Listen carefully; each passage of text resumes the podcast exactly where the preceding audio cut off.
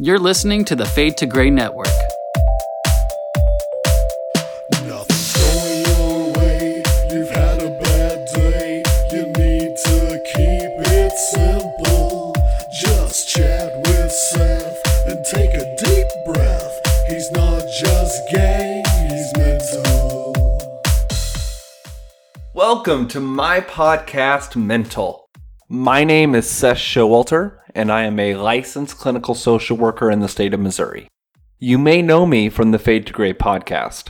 In fact, this podcast is being launched as part of the Fade to Gray network. And let's be honest, this podcast would not be possible without my involvement with the Fade to Gray team and the experiences I have gained in interviewing people and working on that team. I have been wanting to put out a podcast dedicated to mental health for quite some time. While I've had this desire, I've been pretty hesitant. I put out a segment called Mental for a while on the Fade to Gray podcast as like a test run, but the truth of the matter is that mental health is both an expansive but treacherous subject matter. The truth is that even as a mental health professional with over five years of experience in the field, there are things that I am going to get wrong. I strive to be relevant and up to date with the latest changes and the things that are happening. But I am human. Human behavior is complex. Therefore, let me share this up front. I can provide clinical expertise and recommendations to assist you, but at the end of the day, we are each individually responsible for our behavior and actions. Further, we can discuss theory, and I can provide practical feedback using those theories, but at the end of the day, I cannot, nor can any mental health professional change you. We can only provide you tools to make the changes yourselves. Having said that, this podcast will primarily consist of categorical interviews from both professionals and or experts in the field as well as those with personal lived experience stories. But before I jump into format and what to expect, let me first tell you a little bit about myself. If you followed Fade to Gray long, much of this will be old news to you. But for those who are new and checking this out for the first time, my name is Seth. I am a 30 year old gay man who lives in St. Louis, Missouri. Let me provide you a little background. I grew up in a small town by the name of Rockport. It's in northwest Missouri. 32 kids in my graduating class, and we were the biggest town in the county. Rockport was just an hour north of the nearest shopping center. So, you know, like the only fast food restaurant in town was a McDonald's, and that was like the only one in the entire county. Must I say more? I grew up in the middle of nowhere. I participated in 4 H, and would compete in the county fair by showing both cows and pigs. We weren't full blown country, but just enough to get my feet wet and culturally assimilate me into farm life. Growing up, school was hard. Rockport had a great educational system. In fact, it was likely the best school in the Tri County region. Now, I'm probably going to get them flack for that, but we were a good school. But the social scene there, especially for someone like me, well, let's just say that it was something to be desired. I was truly at a disadvantage, though, so it's not all on them. I was in a car wreck at the age of six and spent six days in a coma. I had bounced back fairly decently, but I wasn't working with all of the tools that my peers had. Managing my emotions, feeling secure in myself, and being confident in front of my peers were true challenges. As a result, I felt like I never fit in. I literally had lunches where I sat alone. Yes, we've all seen it in those videos. I was that guy, okay? That really happened. The loneliness that I went through during this time was immense. It, it was very overwhelming and, and very difficult. As a result, that drew me to two things family and my faith. My family became extremely important to me, specifically my extended family. I had an aunt by the name of Kelly, and I, I don't know how to describe this relationship other than to tell you that she was my light. She was my rock. Uh, growing up, as soon as I turned 16, I would drive down there multiple times a week. And of course, I would always say that it was to hang out with my cousin Billy, but the truth of the matter is, I just wanted to hang out with my Aunt Kelly. Now, let me back that up a little bit to say that I really did grow close to my cousins during this time. Both my cousins, Billy and Jordan, um, they mean the world to me, and truthfully, were some of my best friends in high school because I just didn't fit in in Rockport. And both my cousins went to another school.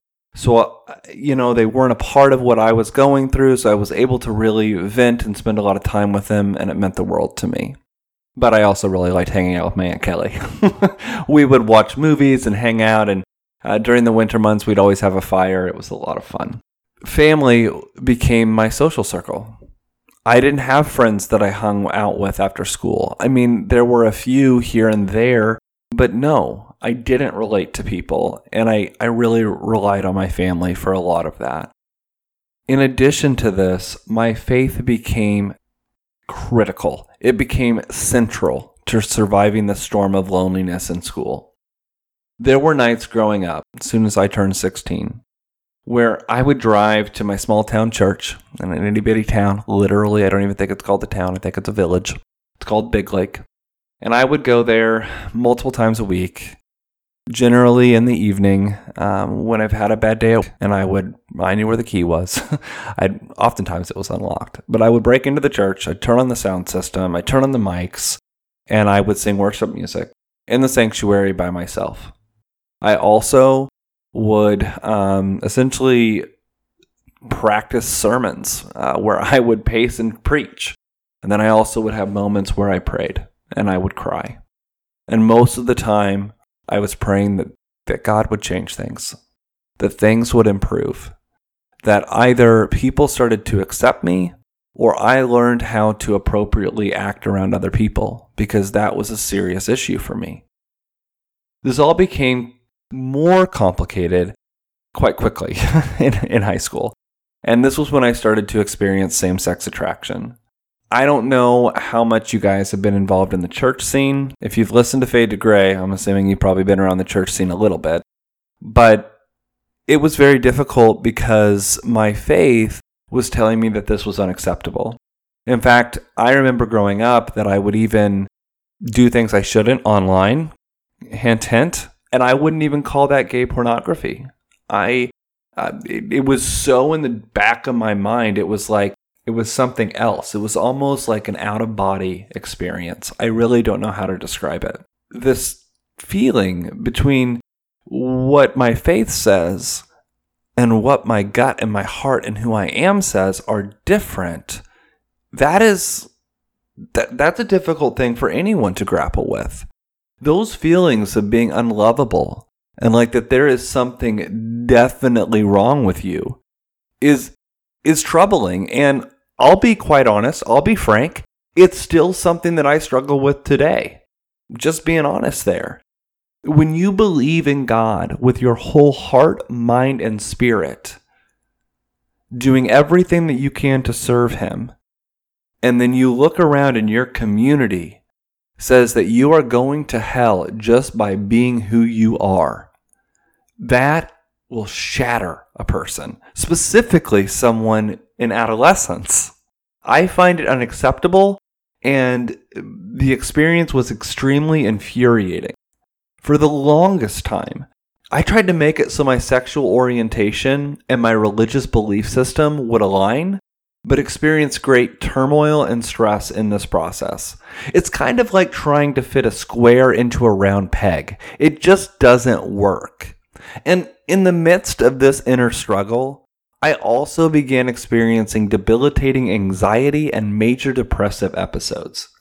Yeah, that's right, you heard it. I'm a mental health professional who not only has a history of mental health concerns, but still struggles with them today. I think it is so important that professionals mention this and call this out. But let me tell you a little bit about what it was like for me growing up.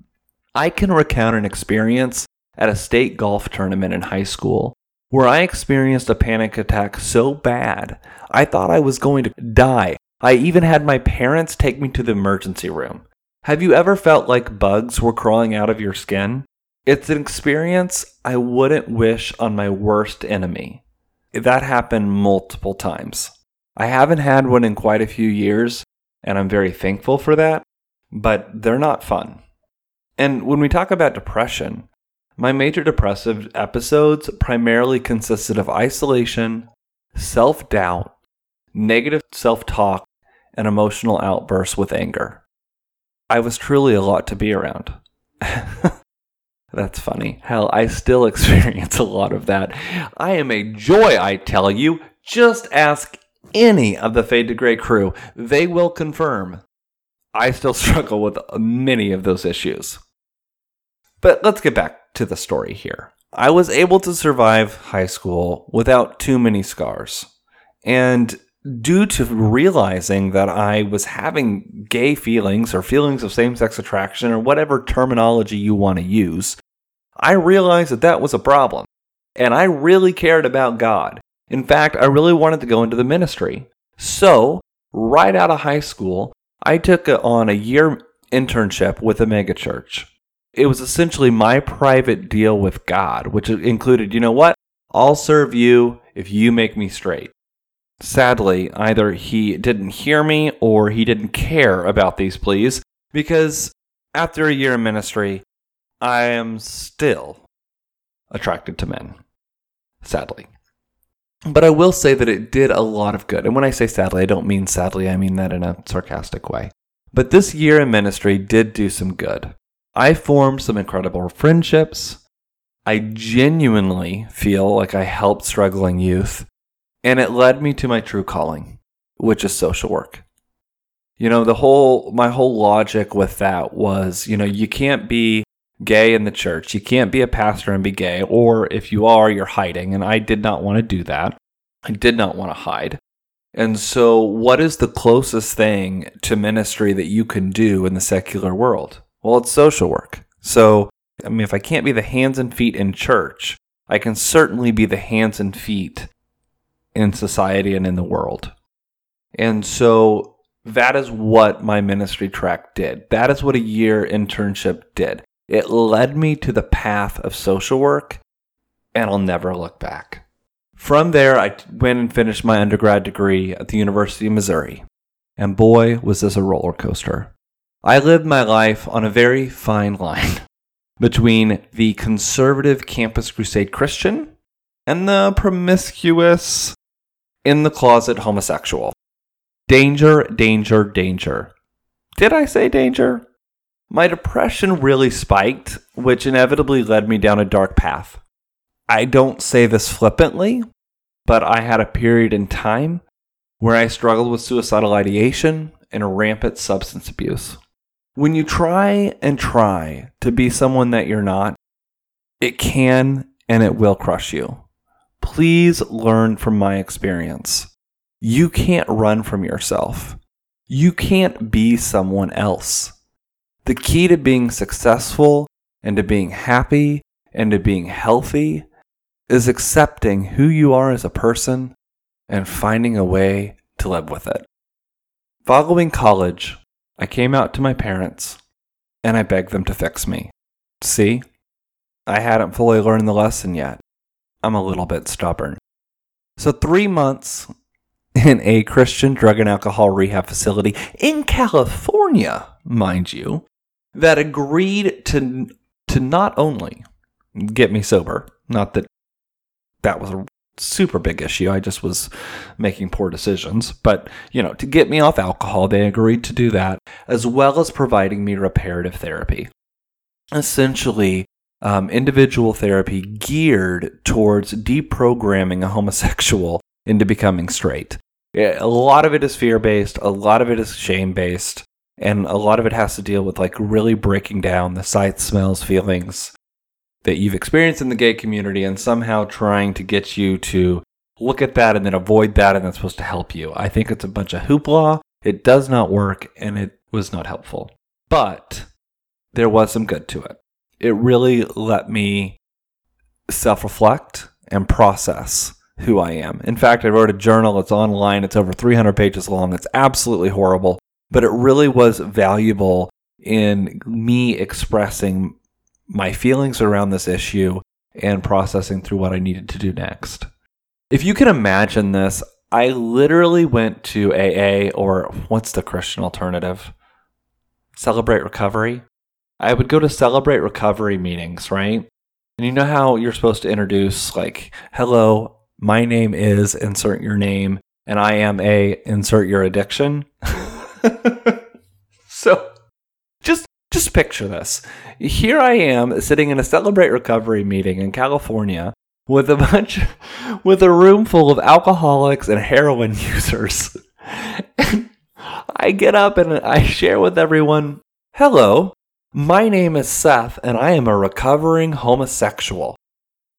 You got it, folks. I said that. I did that. Needless to say, all of these efforts were unsuccessful in making me straight. As much as I wished I could be someone I'm not, I failed at this task. No amount of willpower, prayer, speaking in tongues, studying, or therapy could make me straight. I am gay through and through, whether I like it or not. And if Jesus has a problem with that, then I'm just going to have to deal with it on the other side. But I can say this if my sexual orientation is going to result in my eternal damnation, I can at least say that I did everything that I could. Almost 10 years of outpatient therapy, depressive rounds, substance abuse treatment, reparative therapy, prayer meetings, journal sessions. I, I don't I don't know what else God could ask um, outside of maybe electroshock therapy. I, I don't I don't know what else there is. So I can at least say that I did all I could. And after all that, I obtained my master's degree in social work from Missouri State University. And coming out of grad school, I had some very high and lofty dreams of changing the world. The problem with all of that, while it is impossible to change the world, we can only change one life at a time. I was still not okay with being gay. Here, see, are you catching a theme in my life? In fact, my research study at Missouri State to get my master's degree, we had to do a research study, and I totally did it on the effectiveness of reparative therapy. And my conclusions were not supportive. Uh, in that they did not prove that it was effective. In fact, they proved that it was far more dangerous and very psychological damaging. But grad school led me down a dark path because I was not okay with who I am and I could not keep a job after grad school to save my life. No matter how hard I tried, I just couldn't do it. In fact, I remember seeing a therapist and I sat down in the meeting at our first at our first session and I just sat there and I was like, "Listen. I'm a counselor myself, but I can't keep a job longer than a year. And as I near a year, I am starting to have serious anxiety nightmares, and night sweats. I was not in a good spot. Things just weren't right. When you hate who you are inside, it's very difficult to find joy or lasting meaning in your life. It feels like things slip through your fingers and things just don't get done. At least, that was my experience. After multiple failed launches and having to move in with my parents multiple times, I took a job in St. Louis working for a crisis line. And this job was my transformation. In fact, it felt like I transformed the moment I started working there. It was as if I suddenly had meaning. I suddenly was able to use the skills that I had learned to actually help people. I was suddenly in a place where I could be of real help, and it was that. This ability to sit and talk with someone during the worst moment in their life that really opened my eyes to what was really going on in my own life. And I made it four years there, not only as a crisis intervention clinician on the phone, but also as a follow up coordinator, where I followed up with individuals post crisis to help them get linked to ongoing mental health services. That job shaped a lot of who I am today. And from there, I started working at a specialized behavioral healthcare insurance company. It has been one hell of a journey. I share all of this not to whine about my upbringing or, you know, say, woe is me or anything like that, but to establish an important point. We all experience mental health concerns to some degree, and we all have a story to share. Mental health concerns affect everyone, and we live in a world where trauma seems to be around every corner. So let's talk about this podcast and what you can expect in upcoming interviews. I want to bring you personal conversations with professionals in the field. I believe in sharing the knowledge and skills I have learned in my career that can actually help you. Knowledge is power, and when that power can save lives, I believe in sharing is appropriate.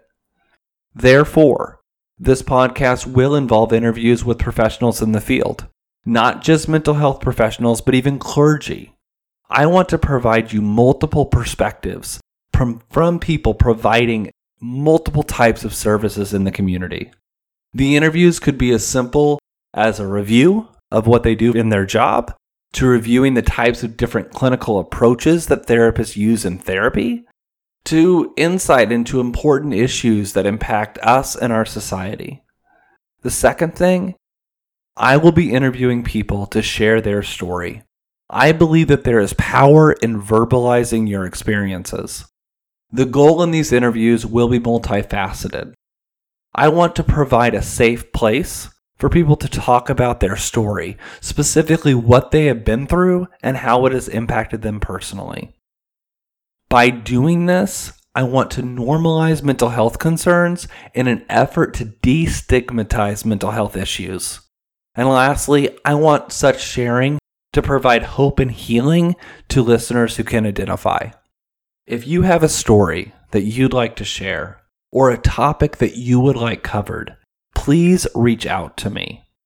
You can reach me at mental, M E N T A L, period, ftg at gmail.com. Again, that is mental.ftg at gmail.com. To join this community, you can find me on Patreon at Mental with Seth. Membership in the community comes with perks such as a Facebook community, Marco Polo chat thread, free merchandise, and in the future, bonus content. I want to thank you so much for checking out the first episode of Mental. Until next time.